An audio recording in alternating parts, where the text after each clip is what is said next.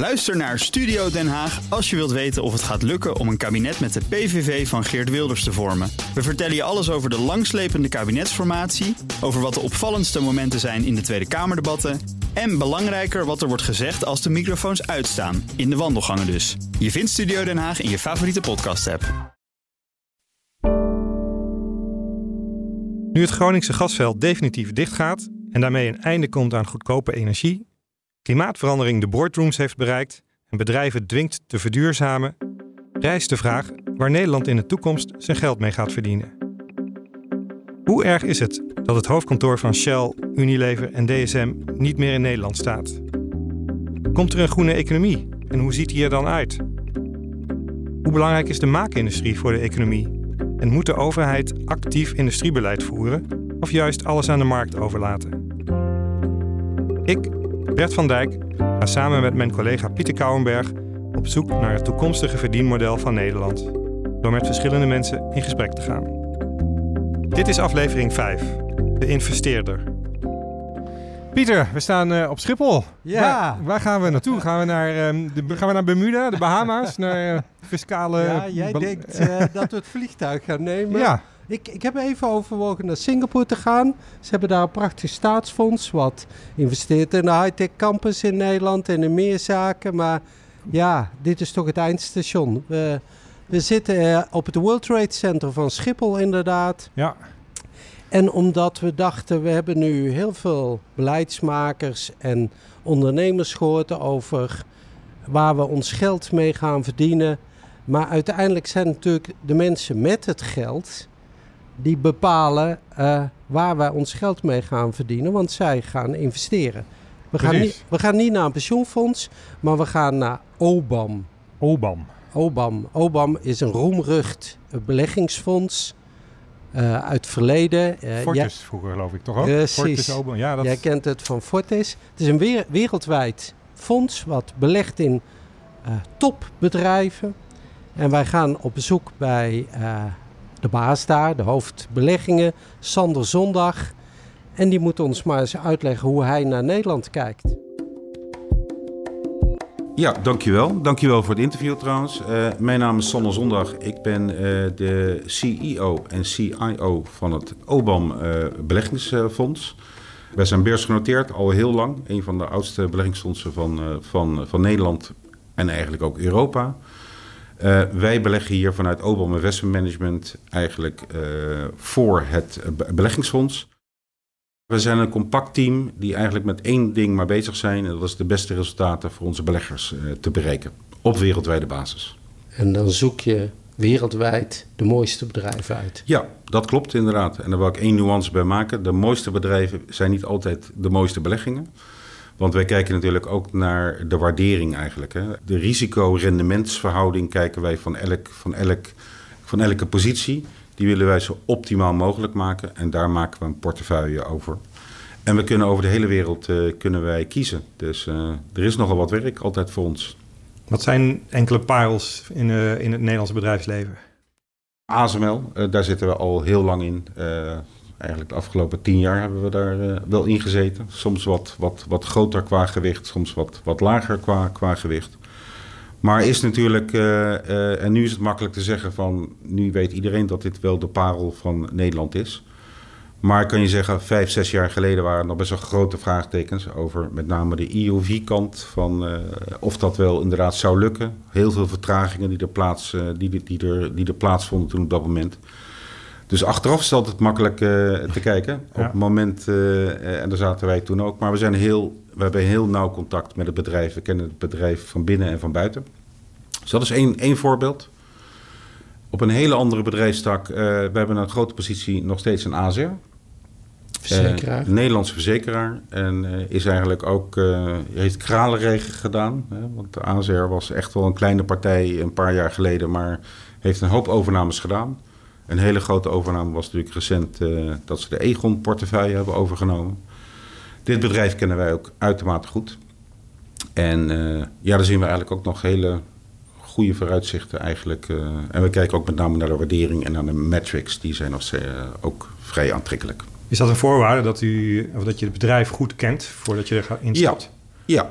Want anders dan noem ik het altijd, dan ben je niet aan het beleggen, dan ben je aan het speculeren. En er zijn ook een hoop mensen die bij wijze van spreken, er zijn een heleboel strategieën met, met beleggen, maar die kopen bij wijze van spreken de namen die vogue zijn, bijvoorbeeld op de markt. Ja. En nu zijn het tegenwoordig AI-aandelen. Daar ben ik juist heel voorzichtig mee.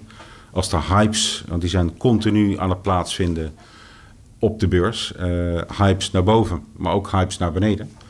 Ik word meer geïnteresseerd als, uh, als bepaalde segmenten juist out of, out of uh, favor zijn. Daar vinden wij betere mogelijkheden dan dat iedereen heel enthousiast wordt op een, op een segment. Maar als ik naar ASML kijk dan, en ik zonder het management te spreken, dan kan ik toch redelijk goed beoordelen en denken, nou, dit bedrijf heeft zo'n ijzersterke positie in die markt die de komende jaren zo hard gaat groeien. Wat voegt dat mm, kennen van het management dan nog toe? Dat klopt, maar we hebben het, uh, ja, wij praten niet alleen met het management. Wij praten natuurlijk ook met experts over de hele wereld, op de hele semiconductor-industrie. Je moet heel goed in de gaten houden. Uh, zou er niet een nieuwe technologie uh, inderdaad kunnen, kunnen plaatsvinden? Waar uh, bij wijze van spreken de lithografie van ASML minder relevant is. Dus dat soort zaken checken wij natuurlijk ook allemaal met experts. Um, niet alleen met experts, maar er zijn natuurlijk ook hele, hele goede analisten, zeg maar, die, die dit soort bedrijven, die vijf van dit soort bedrijven volgen. En daar checken wij ook alle, alle competitie mee, hè? concurrentieanalyse. En eh, hoe, dus- hoe zwaar weet je dan het, uh, het kennen van die topmanager? Ja. Um, bijvoorbeeld in het geval, het is publiek geheim dat ASML voor een wisseling van de wacht staat. Zowel de, de oppertechneut ja. als de CEO die ja. uh, gaan afscheid nemen. En bij ASR, uw andere parel, ja. Daar zal de CEO ook de komende jaren eh, het stokje gaan overgeven. Um, ja. Wat voor invloed heeft dat op uw belegging? Ja, nou wij beleggen nooit alleen op, wij beleggen nooit op de topman alleen. Je kijkt altijd veel, veel breder. En uh, naarmate uh, het zou zelfs gevaarlijk zijn als je. Uh, nou, laat ik eventjes dan een Elon Musk even, eventjes nemen. Ik, ik weet dat een hoop mensen die lopen weg met hem. Maar er zijn ook een hele hoop mensen die zeggen, die hebben daar andere vraagtekens bij. Als je daar alleen je, je belegging of, of je redenering op zou baseren, dat zou uh, zeker niet bij ons passen. Wij kijken naar de marktpositie van een bedrijf. En natuurlijk moet dat, moet dat goed, goed geleid worden. Maar dat kan nooit door één persoon. je kijkt breder in de organisatie. We zijn hier op bezoek omdat we bezig zijn met de serie Waar gaan we als Nederland in de toekomst ons geld mee verdienen? Ja.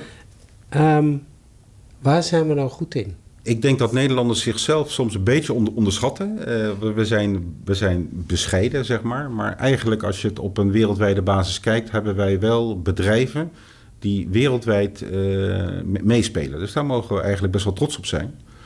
Waar we alleen voor moeten oppassen is dat uh, de wereld heel snel aan het veranderen is. En zeker op geopolitiek kant, zeg maar, je ziet waar Nederland heel erg van geprofiteerd heeft, is natuurlijk dat we wereldwijd eigenlijk al heel lang een stroom hebben gehad dat ja, outsourcing hè, en dat, dat eigenlijk de hele wereld je speelveld was. Je ziet de laatste tijd dat ehm, een aantal kenmerken zijn dat regio's eigenlijk meer op zichzelf aangewezen zijn. En daar zal Nederland ook een rol in moeten spelen. We zijn natuurlijk altijd een handelsland geweest.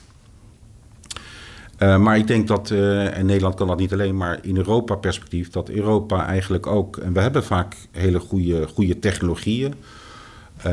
we hebben misschien een vergrijzende bevolking, maar wel een, een, een vrij rijke be, be, be, bevolking. Um, en we moeten eigenlijk meer onze eigen boontjes doppen. Dat is denk ik eigenlijk. Uh, en daar moet Nederland denk ik ook een belangrijke rol in spelen. Als je het over industrietakken hebt. We hebben net al even eentje genoemd. Op semi-cap, en dan heb ik niet over ASML, maar dan kan je het ook over BC hebben. Dan kan je het over ASM uh, International kan je het hebben. We hebben er eigenlijk hele mooie bedrijven. Er zijn ook uh, recent wat ontwikkelingen geweest. Universiteiten zijn ook heel erg voor aangeschreven. Delft, uh, Eindhoven hebben natuurlijk ook een brainport. Maar het probleem met universiteiten in Nederland historisch is natuurlijk dat we fantastische dingen Ja, maar, of ontwikkelen eigenlijk of bedenken, maar Ja. heel, dat heel moeilijk naar de markt krijgen Ja. om daar een product van te maken. Ook Ja. omdat ja, de samenwerking tussen bedrijfsleven en universiteit in Nederland toch gevoeliger vaak ligt. ja, Wordt een beetje vies naar gekeken soms, vergeleken Ja. met bijvoorbeeld Amerika. ja. Ligt daar, is dat een deel van de verklaring waarom we misschien waarom we veel meer zouden kunnen doen? Ja, nee, dat is een heel fair punt. Eh, ik denk dat Nederlanders eh, eh, in het algemeen goed zijn in ontwikkelen, maar in het vercommercialiseren, op, zeker op een wereldschaal, dat we daar vaak achterlopen. En ik vind het mooiste voorbeeld altijd wel Philips. eh, Ja. de, met, daar heb ik even over de oude Philips. En als je ziet wat daar uitgekomen is, want alle bedrijven waar we het net over gehad hebben, die, de oorsprong is eigenlijk Philips geweest. Maar dat ze hele goede R&D hadden, eh, zeg maar. Maar de volgende stap om het commercieel eh, op een wereldschaal uit te kunnen rollen, daar ging het vaak fout. En daar zijn Amerikanen vaak trouwens veel beter in om, om bij wijze van spreken een klein idee op wereldwijde basis uit te rollen. Terugkomen op jouw vraag. Universiteiten en bedrijfsleven, eh, ja, wordt soms, eh, en dat heeft ook vanuit de, vanuit de universiteit zelf, hè, wij willen niet te commercieel zijn. Maar daar, als je daar een combinatie tussen kan, kan vinden, en er zijn toch wel nu meer en meer eh, voorbeelden van te vinden. En zeker ook als de overheid daar ook nog, hè, we hebben natuurlijk ook wat investeringsfondsen in, in, in Nederland. Maar daar ben ik altijd bevreesd voor als, als de overheid alleen gaat investeren. Ja. Dan, gaat het vaak, eh, dan gaat het vaak fout. Eh, je wil direct het bedrijfsleven en liefst ook nog zelfs de universiteiten daar aankoppelen. Dat hoeft helemaal niet vies te zijn. Dat kan echt een hele mooie combinatie eh, zijn. Is dat bijvoorbeeld het voorbeeld van, nou ja, eigenlijk deze week Smart Photonics, een- Ja. een chipbedrijf in het zuiden, Ja. waarin de overheid investeert samen met ASML en Ja. nog andere partijen. Is dat dan, Ik geloof VDL, die Ja. deed geloof ik ook mee. Ja, dat denk ik het, het voorbeeld. Ik ga geen mening voor, vormen over het bedrijf zelf, maar ze maken zeer interessante technologie waar inderdaad de VS en Azië ook al mee bezig is. Dus het is niet... Maar we hebben wel partijen, eh, en het klinkt ook heel logisch dat, dat een ASML hier ook een stap eh, in maakt en, eh en toeleverancierspartijen, die dit op wereldschaal, in ieder geval als het echt gaat worden wat we ervan denken, die dat uit kunnen rollen. Dus nee, ik vind het echt wel een heel goed voorbeeld. Even afgezien of het een succes gaat, gaat worden. Ik geloof de CEO zelf was nogal enthousiast hierover. want dan zei je, wij worden de nieuwe ASML, geloof Ja, ik. ja. klopt. Dat, eh, nou, dat hoop ik van harte voor. Maar ook al zal het gedeeltelijke waar zijn, dan zou het nog een succes zijn. Nee, maar een goede combinatie om niet alleen overheidsgeld te, te hebben, maar direct ook het bedrijfsleven. eh, en ik zou daar ook een aantal mensen bij zetten die de klappen van de zweep op een wereldwijde basis hebben gedaan. Daarmee zou je dat commerciële stuk inderdaad ook meer kunnen waarborgen. Maar nu is Eindhoven, dat is een, een proven succes. Eh, iedereen heeft het over het succes van ASML, NXP. Dus Smart Photonics komt vrij gemakkelijk aan zijn geld. Eh, maar zijn er nog andere takken van sport waar wij heel veel know-how hebben, heel veel research talent, die misschien minder makkelijk aan geld komen, waarvan jij zegt, daar zou de overheid in combinatie met het bedrijfsleven ook iets moeten doen, net als met Smart Photonics. Ja, nee, er zijn, eh, dit is niet de enige bedrijfstak. Eh, Nederland is, eh, is goed in watertechnologie. Dat hebben we natuurlijk ook. We hebben zelfs een koning die ermee bezig geweest is. Maar het is vrij impressive als je ziet... nou ja, voor iedereen die eens een keer in Zeeland geweest is... zou ik eens eventjes kijken inderdaad daar van dichtbij wat daar gebouwd is. Dat is, dat is enorm, eh, zeg maar, om het water tegen te houden. We zitten met klimaatverandering, dus eh, er zijn hele werelddelen die daar om aan het gillen zijn. Dus we zijn goed in eh ingenieurspartijen. maar we zouden eigenlijk ook ietsje meer van de manufacturing en van de fabricage daarvan kunnen gebruiken. Dat is vaak verdwenen uit Nederland. Helaas, dat heeft met die outsourcing ook te maken. Uh, en het heeft ook wel vaak met, uh, met loonkosten te maken, hè, die natuurlijk bij ons vrij hoog waren. Maar je ziet enorme ontwikkelingen op robotisering en op automatisering. En ik denk dat daar Nederland ook uh, een hele belangrijke rol kan spelen. Dat zelfs hoge toegevoegde waarde bedrijfstakken hoeven niet altijd, als die geautomatiseerd worden, kunnen we die zelfs in Nederland kunnen we die, kunnen we die houden. Wat voor takken moet ik dan denken? Wat voor tak van sport of productie die we in Nederland zouden kunnen doen? Nou, hoogwaardige uh, toeleveranciers. Er zijn natuurlijk ook al trouwens een heleboel toeleveranciers, uh, ook trouwens op, uh, op, op ASML. Dat zijn vaak Nederlandse bedrijven die in de fijn mechanica zitten. Die gebruiken ook veel robotisering en automatisering. Um, dus nee, dat zijn daar voorbeelden van. Een heel ander voorbeeld, ook wel een beetje met automatisering te maken heeft, op de tuinbouw. Uh, het is altijd een gevoelig onderwerp, maar uh, ik heb het al niet eventjes over de stikstofdiscussie, maar ik heb het hier echt over hoogwaardige tuinbouw. Daar zijn Nederlanders wereldspelers. Ja. En daar heb ik het uh, over, dan heb je het per, per vierkante meter zijn er voorbeelden te zien wat wij kunnen, kunnen produceren. Zelfs in een duur land als Nederland. Dat is helemaal geautomatiseerd. Ja. ja? Uh, nou, we hebben natuurlijk ook de universiteit eh, in Wageningen, landbouw, staat ook wereldwijd aangeschreven. Wat wij met zaadveredelingstechnologie eh, kunnen doen, is, is enorm.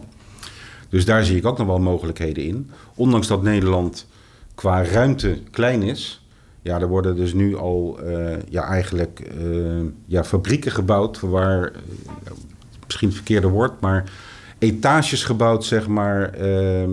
Vertical farming. Ja, vertical farming, ja, daar heb je het over. En het is compleet geautomatiseerd bijna. Daar zit, daar zit weinig mankracht in, maar er zit heel veel software en technologie achter.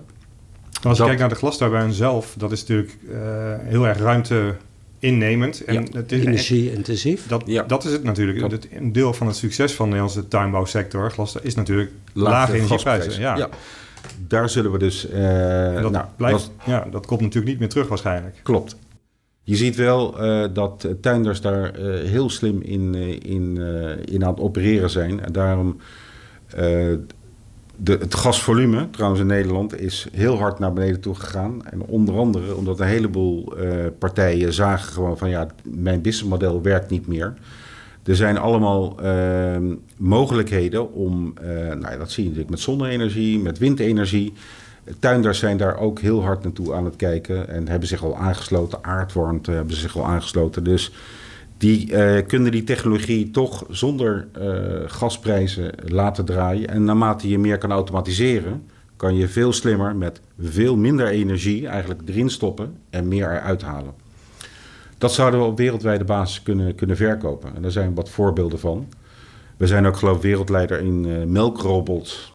eigenlijk zeg je, we moeten die kennis gewoon verkopen. We hoeven het niet per se in Nederland te maken. Ja. Maar die kennis moeten we gewoon commercieel maken door gewoon die spullen te verkopen. Ja, dat denk ik wel. Ja, en dan heb je vaak ook vaak services die erbij, die erbij zitten. En dat is natuurlijk ook zeer hoogwaardig. Nee, je moet even kijken qua.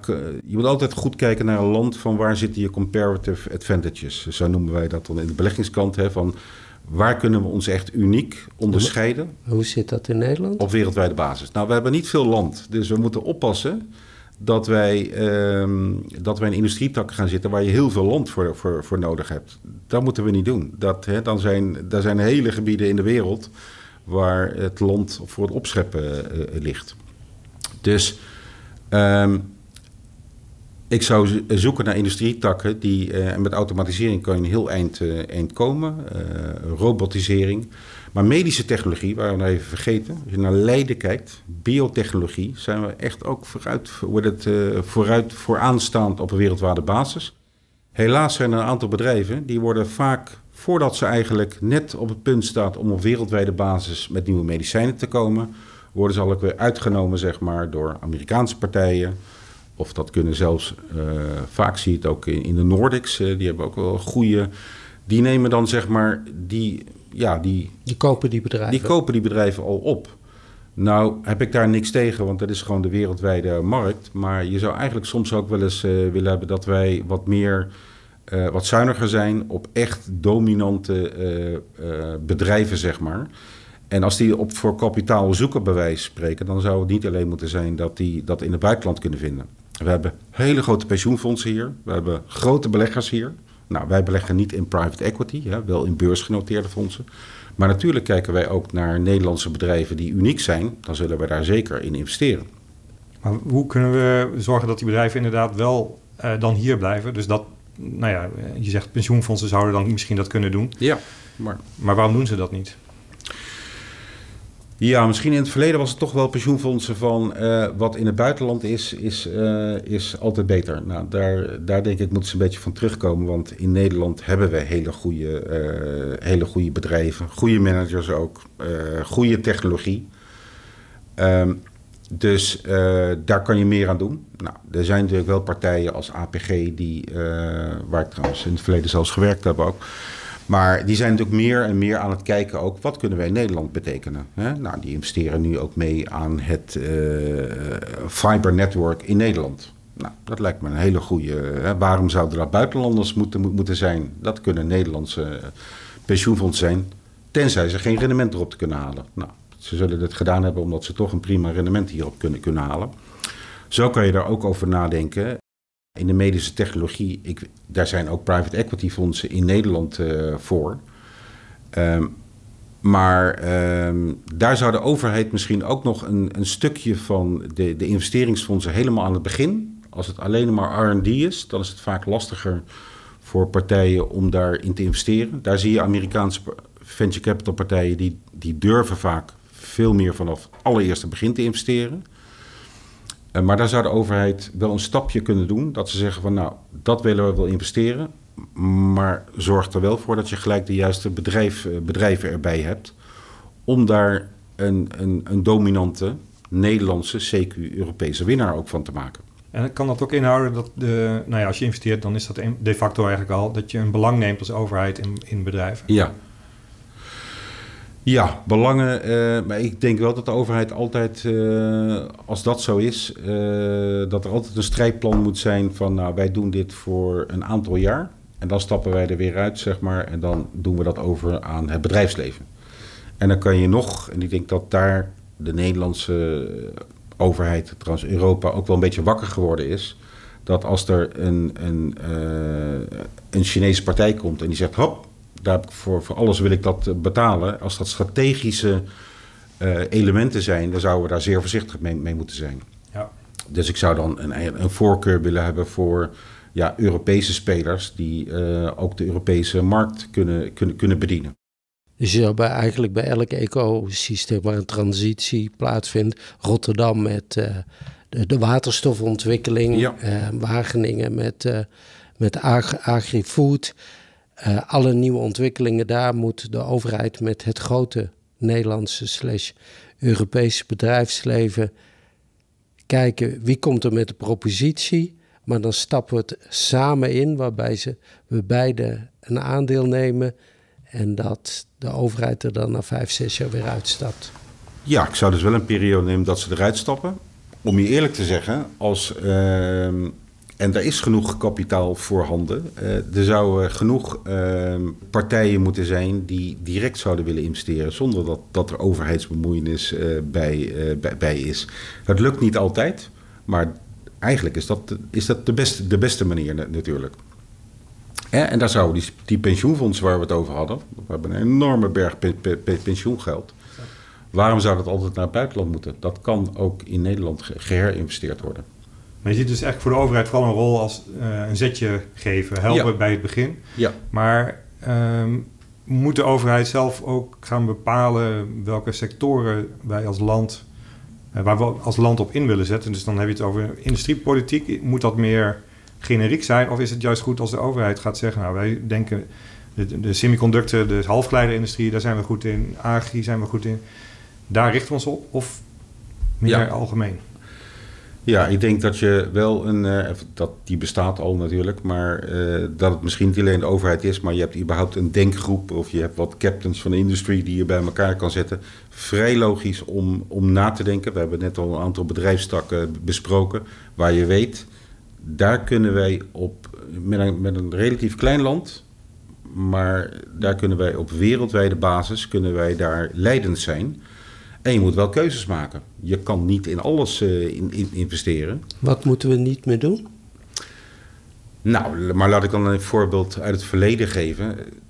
Textielindustrie was vrij groot in Nederland. Ja, als wij daar aan hadden vastgehouden, inderdaad, daar, dat was het volstrekt duidelijk. Daar, daar hebben wij dus geen, geen voordeel ten opzichte van andere gebieden die nog veel lagere loonkosten hadden En daar kan je op automatiseren wat je wilt. Maar textielindustrie is is, is, daar zit veel handwerk aan. Dus daar, daar moeten we niet mee bezig zijn. Een hele lastige is, uh, is bijvoorbeeld Tata Steel. Laat ik, laat, ik, daar één voorbeeld, want ik denk dat je daar ook in op doel. Ten eerste is het niet in Nederlandse handen. Dus dat maakt het al wat lastiger. Dat was natuurlijk het oude hoogovens. Maar het is duidelijk dat hier absoluut en op korte termijn wel wat moet gaan, gaan gebeuren. Je hebt het ongetwijfeld met je voorgaande sprekers ook hierover gehad. Uh, dit is geen handhaafbaar model. En je zou je dus eigenlijk ook moeten afvragen: wat is het voordeel van een staalbedrijf in Nederland met beperkte ruimte? En ja, met name de, uh, hoe heet het, de afvalkant, dat is gewoon niet, niet handhaafbaar. Ondanks dat er ook over waterstof eh, gesproken wordt. Nou, ik heb wel wat rapporten gezien. Uh, ik geloof dat de helft van de Noordzee uh, volgezet moet worden met, uh, met windmolens. Wil je dit serieus voor elkaar krijgen? We gaan het importeren. Je kan het importeren. Ik zou liever willen dat we in Nederland dit zelf gaan, gaan produceren. En daar zijn ook mogelijkheden voor. Ik denk dat Nederland daar ook een rol zou moeten spelen in die energietransitie. En dat klinkt toch wel vrij logisch, uh, omdat Nederland eigenlijk een doorvoerland is, een transportland ook is. Um, en wij kunnen. Um, nou, we hebben dan Noordzee voor, ons, uh, zeg maar, die uh, toch vrij slim met zeer efficiënte grote windmolens tegenwoordig kan. Ik ben een grotere voorstander trouwens van windmolens op zee dan op land. daar zijn we mee, mee begonnen. maar daar zouden we een rol mee kunnen spelen. Maar even terug op Tata Steel. Ik denk dat het te lang gaat duren voordat we die echte energietransitie voor Tata Steel kunnen, kunnen doen. En er is ook, heeft ook een andere partij naartoe gekeken. Een Zweedse partij uh, heeft er naartoe gekeken en die kon er geen businessmodel van, van maken. Nee. Dus conclusie, dit, hier moet je wel keuzes over maken op een gegeven moment. Hè? We kunnen niet alles ondersteunen in Nederland. Maar is het uiteindelijk dan, want uiteindelijk is de verantwoordelijkheid van het bedrijf om die transitie te maken. Ja. Die moet dat dan in feite ook zelf kunnen financieren, denk ik. Ja. Of is daar, want daar wordt natuurlijk gesproken, dat gaat miljarden kosten, ja. die, die ombouw. Moet de overheid daar aan bijdragen? Feitelijk zou het bedrijf zelf dat moeten kunnen financieren uh, op, op een bedrijfsplan. En ik vrees dat dat niet gaat lukken. Nee, en dan zou in jouw visie de overheid dan ook niet moeten bijspringen? Dan, nee. is, het, dan is het verhaal... Nee, want dan is het geen rendabel economisch verhaal. Dan moet je gewoon de keuze maken. En even afgezien van, er werken een heleboel mensen. Ja. Hè, daar ga je een oplossing voor vinden. Maar je gaat mij niet vertellen, we zitten allemaal te springen om goed geschoolde mensen. Die, zit, die, zit, die zitten daar ook. Daar kunnen absoluut mogelijkheden voor, voor zijn uh, om, uh, ja, om daar een goede toekomst voor, voor te vinden. En waar gaan we ons staal vandaan halen? Nou, bijvoorbeeld uit Zweden, die al heel ver zijn met, uh, met, met groen staal. En daar zijn we zelfs ook nog bereid zelfs wat meer, meer voor te betalen. Uh, hè, want het goedkoopste staal kan je uit China halen. Hè? Maar dan moet je wel realiseren dat ook is de kwaliteit ook die wij, uh, die wij zoeken. Want dit gaat natuurlijk, merendeels gaat ook naar de auto-industrie. Dus ik denk ook, ook dat we bereid moeten zijn als consumenten. Dat is trouwens ook op langere termijn inflatieverhogend wel. Maar de energietransitie die we doen, gaat mensen meer kosten. Maar dat moeten we ervoor over hebben. Hè? Voor, een, voor, een schoner, uh, voor een schoner klimaat. Maar ik denk nog even terugkomen. Ik las het laatste verhaal over Den Helder. Die, uh, die kennen we natuurlijk als de, de marinekant. Ja. Maar uh, de meeste boten gaan, uh, dat zijn servicebedrijven die dus naar de windparken gaan, zeg maar. Het is een compleet nieuwe industrie daar aan het, aan het ontstaan. Ja. ja. Dus er zijn heel veel mogelijkheden daarvoor. Ik wil nog even terug naar die pensioenfondsen. als we vragen waarom investeer je niet meer in Nederland, dan zeggen ze altijd: we zijn geen pinautomaat en we moeten doen aan risicospreiding. En risicospreiding betekent onder andere geografische spreiding. Wat zeg jij dan? Ja, dat klinkt leuk, maar uh, als ik dan naar risicospreiding kijk en uh, ze beleggen uh, ja, toch wel vrij grote bedragen uh, in gebieden waar ze totaal geen houvast op hebben, laat, laten we zeggen in, in, China direct, waar je niet zeker bent of trouwens ehm, jouw rechten. En dat maakt ons huiverig, zeg maar, om direct in Chinese bedrijven te, te beleggen.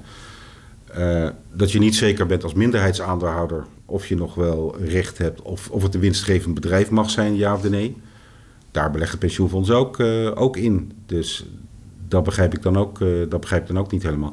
Er moet wel een fair rendement en een goed rendement voor, voor zijn. Maar die, die zijn er ook te vinden voor, voor Nederlandse infrastructuurprojecten.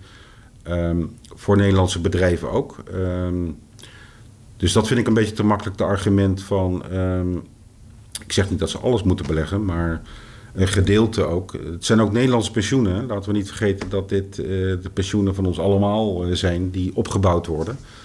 Om daarmee een versnelling uh, voor Nederland op energietransitie te brengen, lijkt mij een hele goede. Er moet wel een fair rendement tegenover staan.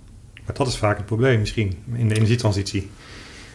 Uh, nou, dat weet ik niet per se. Ik weet dat Nederlandse pensioenfondsen nog doodleuk in obligaties aan het, uh, aan het beleggen waren. Die negatieve rentes uh, aan het, die hadden we nog maar anderhalf jaar geleden. Ja, daar, daar heb ik nooit wat van begrepen. Dan zijn er veel betere voorbeelden voor te vinden van infrastructuur, infra, infrastructuurprojecten die geen negatief rendement hebben. Nee, nee. En ga je Smart Photonics volgen als belegger? Die ga ik zeker volgen, ja. Ik denk nog wel dat het een tijd wordt. Uh, ja, wij kunnen daar pas in investeren als die dus naar de beurs gaan. Maar dan uh, houden we dat zeker in de gaten. En ik hoop van harte, uh, voor Nederland ook, dat dit, dat dit inderdaad een, een, een winnaar op wereldschaal kan worden. We zijn weg bij OBAM, ehm, een grote belegger in wereldwijde pareltjes. Wat is je aftronk?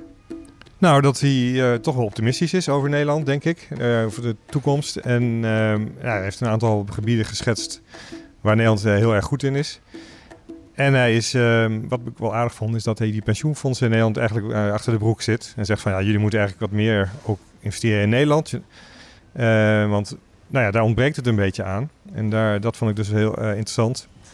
Um, ja, en hij is natuurlijk van iedereen die we hebben gesproken het strengste eigenlijk voor Tata. Hij zegt, ja, uiteindelijk moet je een, zelf als bedrijf een, een, een, duurzaam bedrijfsmodel hebben. En als je dat niet hebt, om wat voor reden dan ook, ja, dan is er geen plek eigenlijk voor je. En de, de transitie van uh, Tata duurt volgens hem, gaat er lang duren ja, volgens hem. Dus ze, ze, redden het Ja, niet. en dan moeten we er ook eigenlijk geen overheidsgeld in willen stoppen als het gewoon niet, ja, niet een duurzaam bedrijfsmodel is. Dus dat, dat was wel opvallend, vond ik. Het viel mij heel erg op dat hij heel erg van een soort polderaanpak is. Dat de overheid moet wel investeren in nieuwe technologie en, en nieuwe start-ups, maar dat moet ze dan wel samen doen met het bedrijfsleven. Een beetje Precies. wat we zien bij Smart Photonics. Overheid en ASML en VDL investeren samen in dat bedrijf.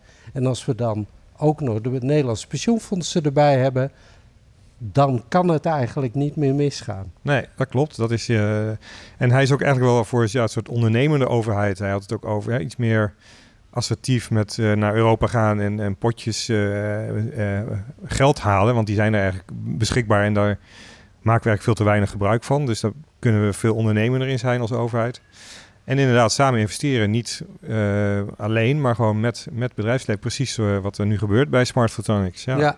En dan als overheid, dat vond ik nog wel heel grappig, als de overheid dan maar ook gelijk een belang nemen in dat bedrijf. Dus aandelen ja, maar met niet een te lang. duidelijke exit-strategie. Dus we, moeten, we moeten wel uitzicht hebben om daar weer redelijk snel uit te gaan. Maar dat levert ook weer rendement op als we het goed doen. Ja. Dat we weer kunnen investeren. Ja, dus uh, nee, het was een interessant gesprek. Ja. Weer terug naar Amsterdam. Dit was hem voor deze week. Volgende week gaan we in gesprek met Diederik Samsom, kabinetchef van Eurocommissaris Timmermans. Laat ik het zo zeggen, we hebben in de afgelopen drie jaar heeft Europa en de wereld als geheel natuurlijk een hele paalsnelle ontwikkeling doorgemaakt. Wat je zou kunnen noemen een, een renaissance van de industriepolitiek. Redactie en montage door Bert van Dijk, Pieter Kouwenberg en Yildau Bijboer. Met dank aan Hella Huuk, Anouk Turkenburg en Pauliense Wuster. Dankjewel voor het luisteren. Ook Thomas van Zeil vind je in de BNR-app. Je kunt live naar mij luisteren in Zaken doen, de BNR-app met breaking news, het laatste zakelijke nieuws en je vindt er alle BNR-podcasts, bijvoorbeeld Het Nieuwe Geld. Download nu de gratis BNR-app en blijf scherp.